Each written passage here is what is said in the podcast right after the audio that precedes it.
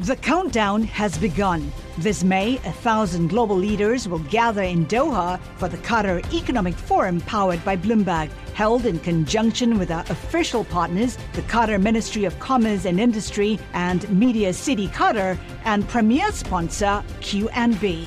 Join heads of state, influential ministers, and leading CEOs to make new connections and gain unique insights. Learn more at QatarEconomicForum.com.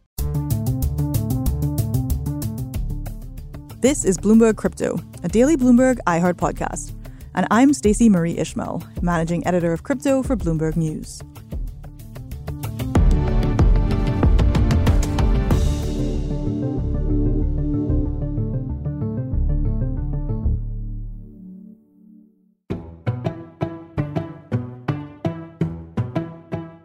Yes, I know it's Saturday, but we're here to offer you, our listeners, a special audio-only version of a new weekly video series called Crypto IRL. That's IRL like in real life.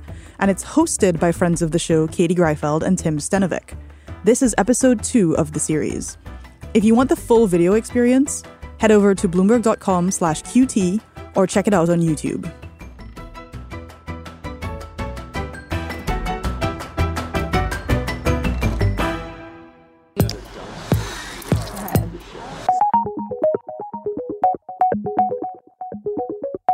Okay, Tim, it's a new week. You have another silly little story, I understand.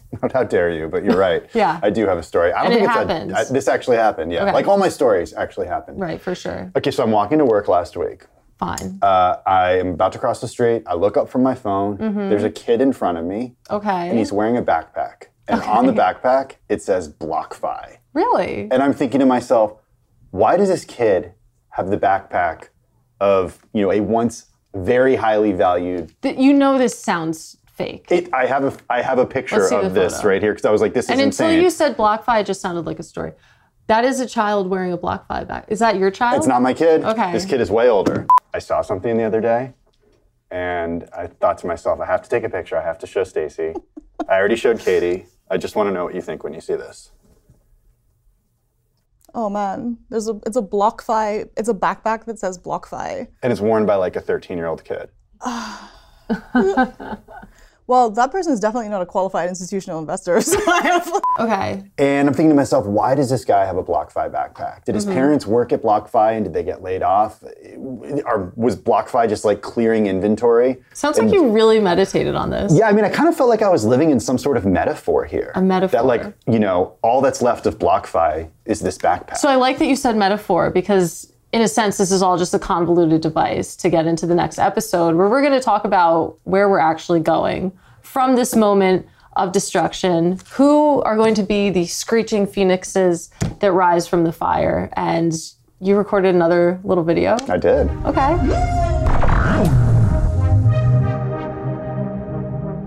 Some legendary businesses have been built in the wake of massive market downturns. Look at Disney. It came of age during the Great Depression. And Airbnb was built after the Great Recession and the housing crisis. Is the $2 trillion blowup in crypto, is that going to provide some fertile ground for some revolutionary new company to emerge? One that could completely change the way that the world thinks about finance?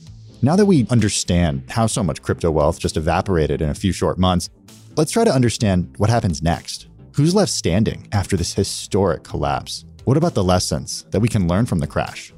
And what about the opportunities? Who are the people out there and the companies that are hunkering down right now and building? And what are they building? What's going to rise out of this? How does the industry earn back the trust of people who were scared off in the sell-off? And how will companies have to work with regulators who might not like crypto that much? Yeah. I'm just saying, if I had a BlockFi backpack, I would absolutely wear it. But to work? Yeah. If you saw me in the building with that backpack on, I would laugh. You would laugh. Yeah. And that's all I'm trying to do is make Stacey laugh. But we should talk about where we're going because it's a good question.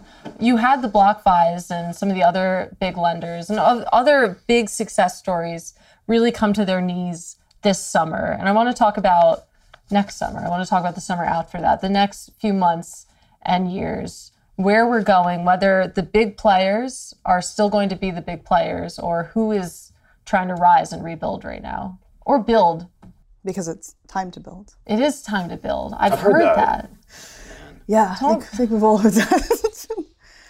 I think one of the more interesting things, or one of the more interesting questions that is going to absolutely drive the direction of that answer is what's going to happen with regulation.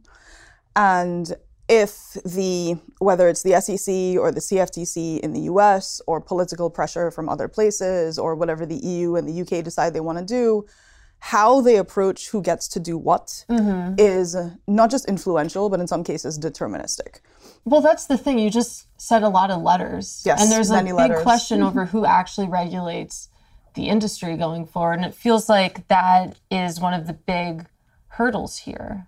Who actually has any sort of say? Our genius colleague, Matt Levine, in one of his recent columns pointed out that the answer to the question of who regulates crypto is almost like unknowable, right? Because on the one hand, you have the SEC being very assertive about establishing its jurisdiction in certain areas, but mostly doing that through enforcement actions rather than policy.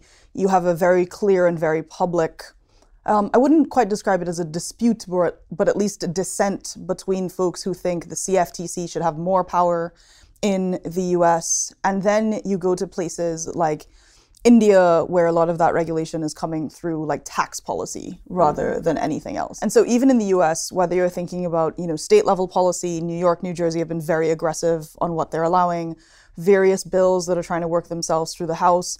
If one of the ones that's under consideration passes, you would have to effectively be a bank to issue stablecoins. That's going to have huge consequences for the circles and the tethers and the big stablecoin issuers of the world. So, you know, there are a lot of lawyers making a lot of money right now trying to shape the direction of that regulatory conversation. That's like an evergreen thing, right? Lawyers make money. Someone's making money. Yeah, no matter what happens. What about like this being some sort of inflection point? If we think about positively or negative? Well, I think positively, because if we think about what happened up till 2022, you know, it's kind of the wild, wild west, right? The idea of a lot of experimentation and really light touch regulation.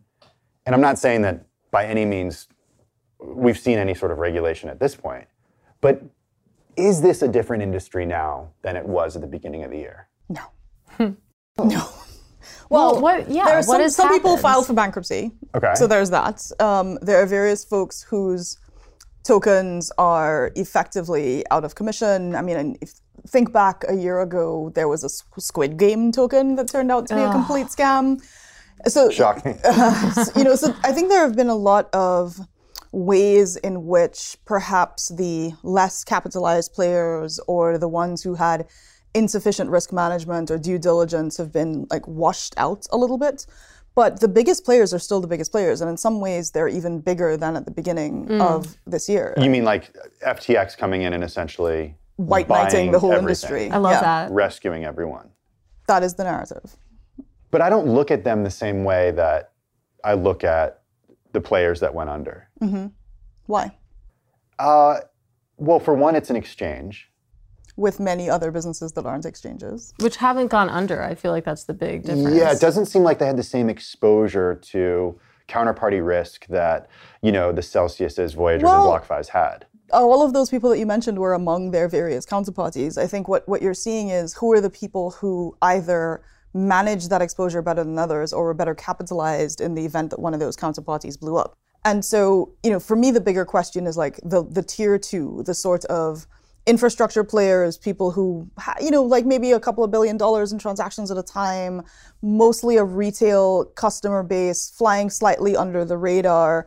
They're the ones that have really been popping up with like, oh, we're seizing withdrawals. And you're like, wait, I've never heard of you. Like, what's going on here? And I think that part of the market, while we'll continue to have shakeouts there, I don't see the big players changing anything drastically other than perhaps more land grabs. Okay, so if you're talking about these tier one institutions coming in and being the white knight and sort of a process of consolidation, then I'm thinking to myself, this is totally the antithesis of the promise of crypto, decentralization. But what I'm hearing right now and what I'm seeing right now is that big, well-capitalized firms are coming in, they're buying up the dregs, the shadows of what's left from companies. And in that sense, they're getting bigger. Mm-hmm. So what we see on the other side of this is a consolidation that actually makes a fewer number of institutions much bigger and much more powerful. That is that runs counter to the promise of crypto. Well, if I were a Bitcoin maximalist, which to be clear, I'm not, but if I were a Bitcoin maximalist, one of the things I would point out is none of those companies affect what happens to Bitcoin, right? Like there are going to be people who will say, sure, but at the blockchain layer, at the protocol layer, at the level of indie developers who are still in Ukraine trying to build interesting things, is like bombs fall around them. But it is also true that one of the things that happens when you have a crisis or a shakeup or the prospect of looming regulation is you do have consolidation and you do have concentration. Is there anyone who's building and hasn't yet been acquired? I mean, to go back to that narrative that we've discussed a few times, that it's time to build, very popular on Twitter. Who is building right now? Just not in my backyard. Do not build in my backyard. All right, Mr. NIMBY. I think that where folks are really paying attention is some of the, like, say the DeFi protocol-y type things with names like Uniswap and SushiSwap. Mm-hmm. I think folks are looking at the potential of... They are large, but they are an interesting part of the ecosystem, like the Yuga Labs of the world, which went from, hey, we have some apes in a collection, to, hey, we're going to acquire various other NFT-type collections and companies, to, hey, we're signing deals with Hollywood and the music industry. And I think when you have that sort of, we were pure play crypto, but now we're extending into mass media, lifestyle, entertainment, you give opportunities for other folks who are like, oh, here's a new place for me to play that didn't necessarily exist before. And, you know, one of my favorite types of coverage is when we find actual individuals or like the small mid-size of the market who are able to be like, I am going to make a different kind of art gallery, or, you know, I'm somebody working in fashion who is able to do interesting things, or I'm a designer making virtual clothes and avatars for the metas of the world. I'm like, that's cool. So do we have any sort of vision of the future where we see the technology that's being experimented with right now, and then we start to see that in everyday items, in everyday life? If you talk to people about crypto long enough, eventually you'll hear the phrase, well, the underlying technology. And at that point, you just like take a shot.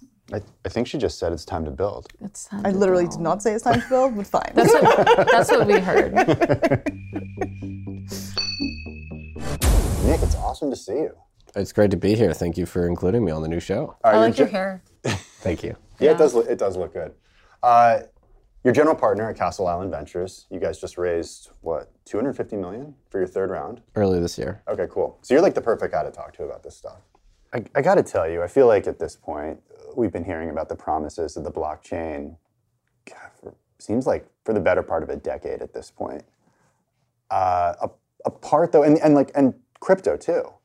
But to me, apart from making a few people just fabulously wealthy, I still haven't seen how this technology has actually made our lives better.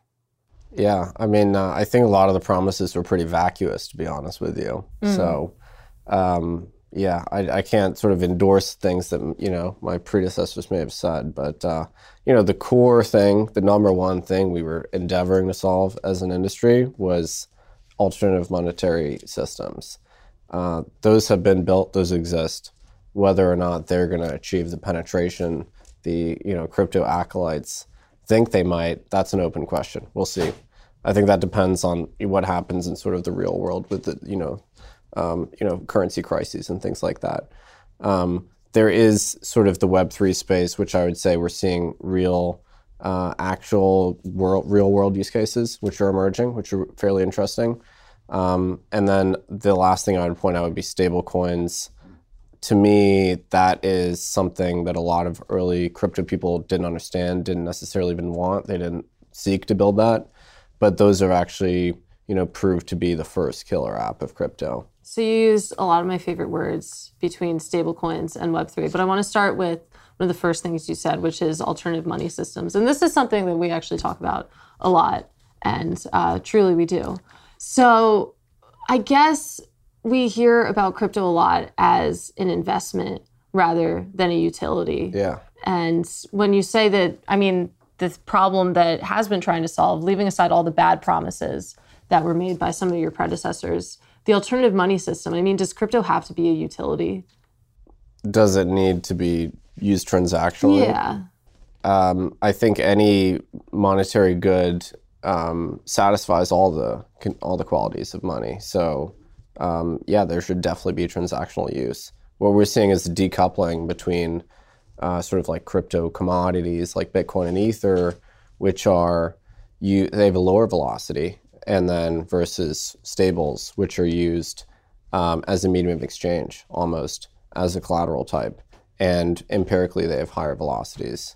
So it's almost like that first idea that crypto assets like Bitcoin would be used transactionally, that's not really proven to be the case. Why is that, though? I mean, because if you think back to what, like 2017, 2018, every few months there was this new news item, right? Every few days, actually. It was like, oh, so-and-so company is accepting crypto, and then you'd see the price of Bitcoin go up. It was actually, this company's accepting Bitcoin, then the price of Bitcoin would go up. And, you know, Tesla was like, oh, we're going to start accepting Bitcoin until they didn't.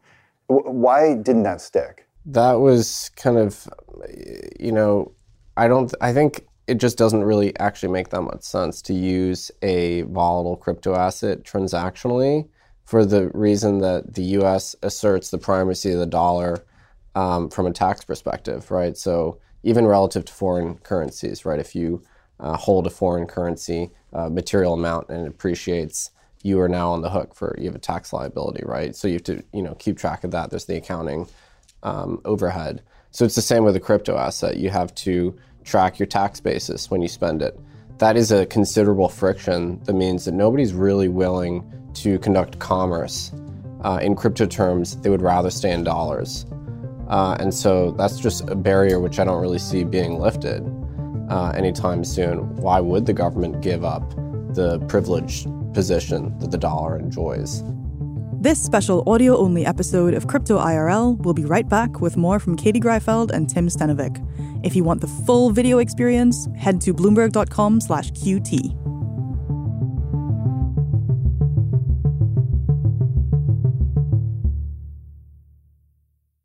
The countdown has begun. This May, 1,000 global leaders will gather in Doha for the Qatar Economic Forum powered by Bloomberg, held in conjunction with our official partners, the Qatar Ministry of Commerce and Industry and Media City Qatar, and premier sponsor QNB. Join heads of state, influential ministers, and leading CEOs to make new connections and gain unique insights. Learn more at QatarEconomicForum.com.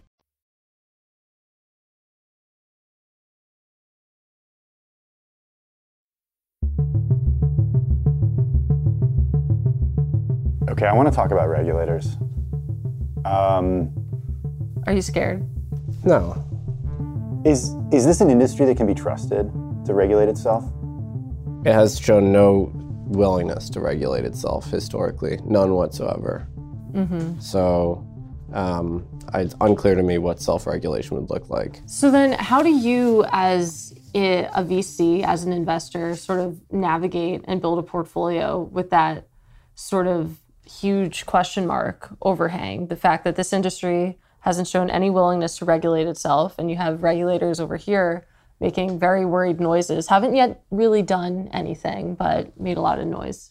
From the securities regulation standpoint, the SEC has shown no willingness to engage productively with the industry, none whatsoever. What would I have expected?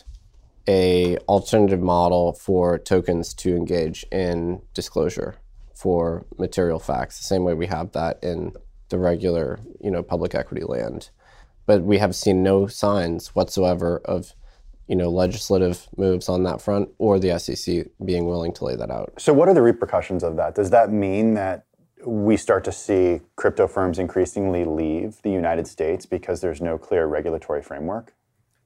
You know, even though the U.S. is kind of challenged from that perspective, there's not that many other jurisdictions that are much better, frankly. People thought Singapore was a safe haven, proved not to be. The MAS is just as tough as the SEC, if not worse.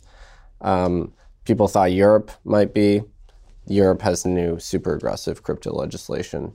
The U.S. still maintains the most vibrant capital markets in the world, obviously the most venture capital, and, you know, the bulk of activity is still here. My view is stay and engage. and fight if necessary, rather than fleeing to some other tax haven or something like that.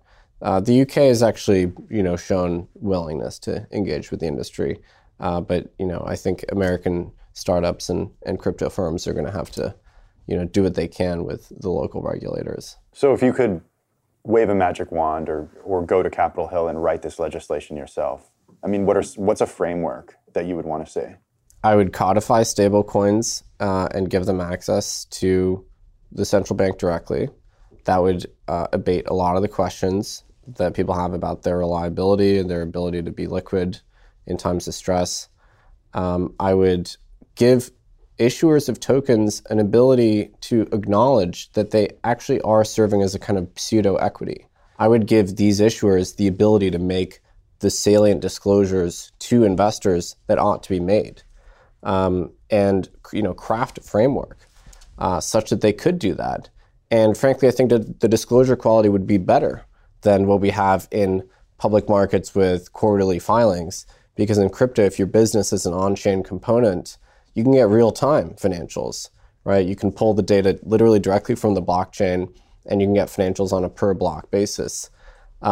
Things are generally more transparent in crypto because the cash flows are on-chain, and public blockchains are inherently transparent. What do you think will actually happen? I think it's likely we do get stablecoin legislation maybe this year. Mm-hmm. I think the SEC will continue to stonewall us. I would like the CFTC to assert its authority maybe over spot markets. That seems right. A lot of these things look like commodities. So it'd be nice if they were able to win some more discretion there. But I think Gensler is very ambitious, and from his outward public statements, he has not so far appeared willing to engage. And so I think it's going to be a really tough time the next few months and years here. I started off by asking you about the promises of crypto and the blockchain not necessarily being delivered, at least what we were promised over the last decade. Let's look forward now and just think about the next decade. 10 years from now, we're sitting here. What has gotten better in our lives as a result of this technology? Where are we touching it every day? I would say you are looking at an explosion of Web3 consumer. So one I would point out would be social media, communications networks, where the topology, the hierarchy is much flatter. So you as the owner of your credentials can choose to engage with a particular platform. You have free entry and free exit. So it's I take my followers from Twitter to a new site. Because you own your identity, right? Literally. But what is that identity? What do I own of that identity? Like every tweet I've ever sent?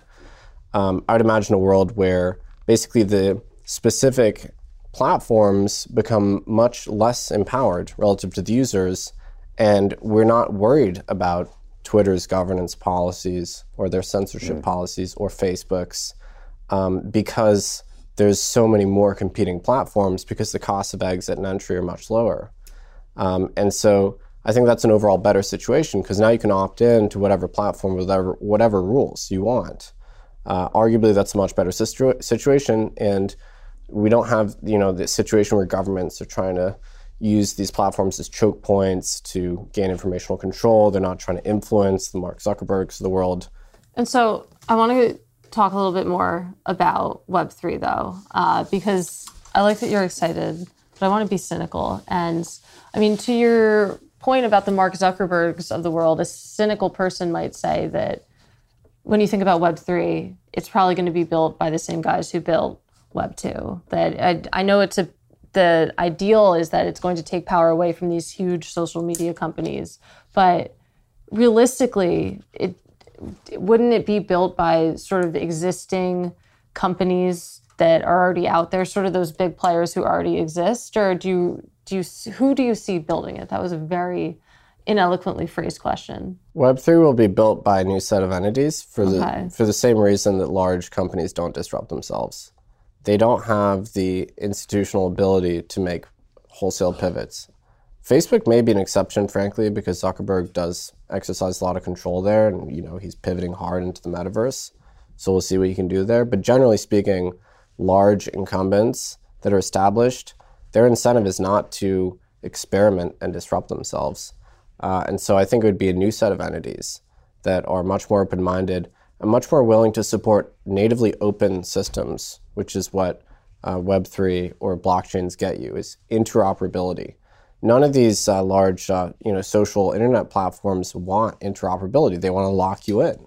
They want to create a walled garden, right? You cannot leave Twitter with your followers or leave Facebook. I don't even know how Facebook works. I haven't used it in forever. I think that's just a fundamentally much better model. Nick Carter, thanks for coming to New York. My pleasure. Thank you. What did you learn? I actually knew all of that, so I didn't learn anything because I'm extremely smart. You knew all of that? Mm-hmm. We didn't even get to seed oils. I know. I did get to talk a little with Nick off camera about what he eats. Yeah. One meal a day, 8 p.m. That's nuts. He had nothing to eat yet. I know that's for longevity purposes. I feel like that's not good for your metabolism. Well, he's going to be laughing when we're dead. Yeah, that's true. Hopefully soon. Okay, that's a nice way to end the show. We have more chances. Yeah, this was only episode 2. That's true. We'll get you food next time. Thank you. You're so hungry. I'm so hungry.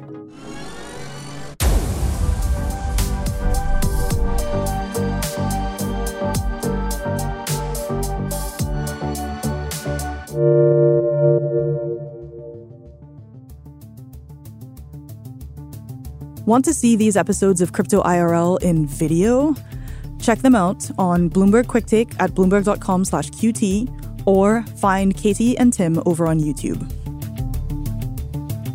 On the next episode of Bloomberg Crypto, it used to be, all of, say, a year ago, that if you worked on Wall Street and were looking for a change, then a crypto startup was the go-to place to head over to.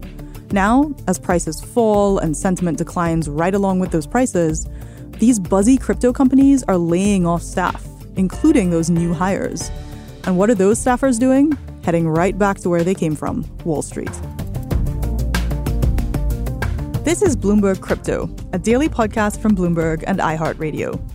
For more shows from iHeartRadio, visit the iHeartRadio app, Apple Podcasts, or wherever you get your podcasts. Send us your comments, questions, or suggestions for the show to crypto@bloomberg.net, or find us on Twitter, we're @crypto.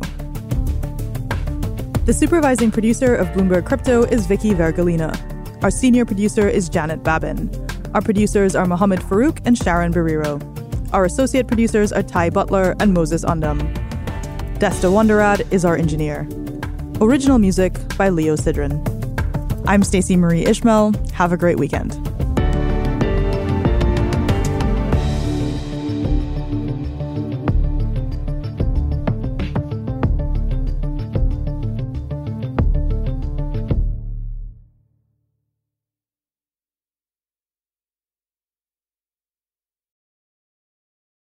The countdown has begun. This May, 1,000 global leaders will gather in Doha for the Qatar Economic Forum powered by Bloomberg, held in conjunction with our official partners, the Qatar Ministry of Commerce and Industry and Media City Qatar, and premier sponsor QNB. Join heads of state, influential ministers, and leading CEOs to make new connections and gain unique insights. Learn more at QatarEconomicForum.com.